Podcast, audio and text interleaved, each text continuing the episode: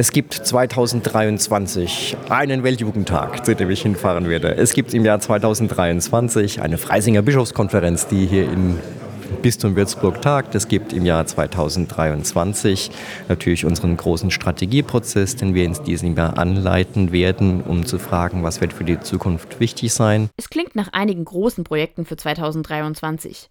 Bereits zu Jahresbeginn hat sich für die Mitarbeiterinnen und Mitarbeiter des Bistums Würzburg etwas geändert. Es gibt eine neue Grundordnung. Das bedeutet, dass Mitarbeiter der Kirche nicht mehr aufgrund ihrer persönlichen Lebensführung gekündigt werden können.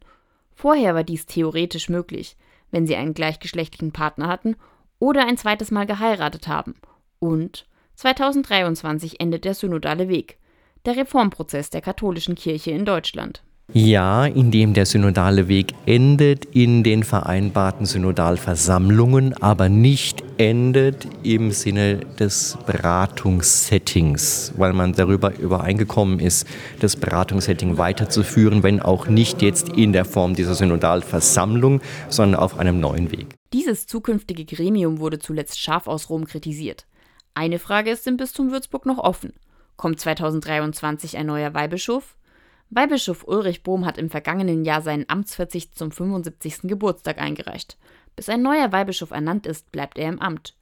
Bischof Franz Jung weiß auch noch nicht sicher, ob es dieses Jahr klappt. Ich hoffe es, ich hoffe es, aber ich gehe davon aus, ja. Auch bei der Caritas stehen 2023 große Herausforderungen bevor. Zunächst mal die große Herausforderung, die bewährten, eingeführten Dienste alle am Leben zu halten. Das heißt, dafür zu sorgen, dass uns personelle und finanzielle Ressourcen in ausreichendem Maß zur Verfügung stehen, damit die Menschen die Dienste, die sie bislang gewohntermaßen in Anspruch nehmen, auch weiterhin von uns erwarten können. Sagt Domkapitular Clemens Bieber. Ein ganz großes Problem? Der Personalmangel.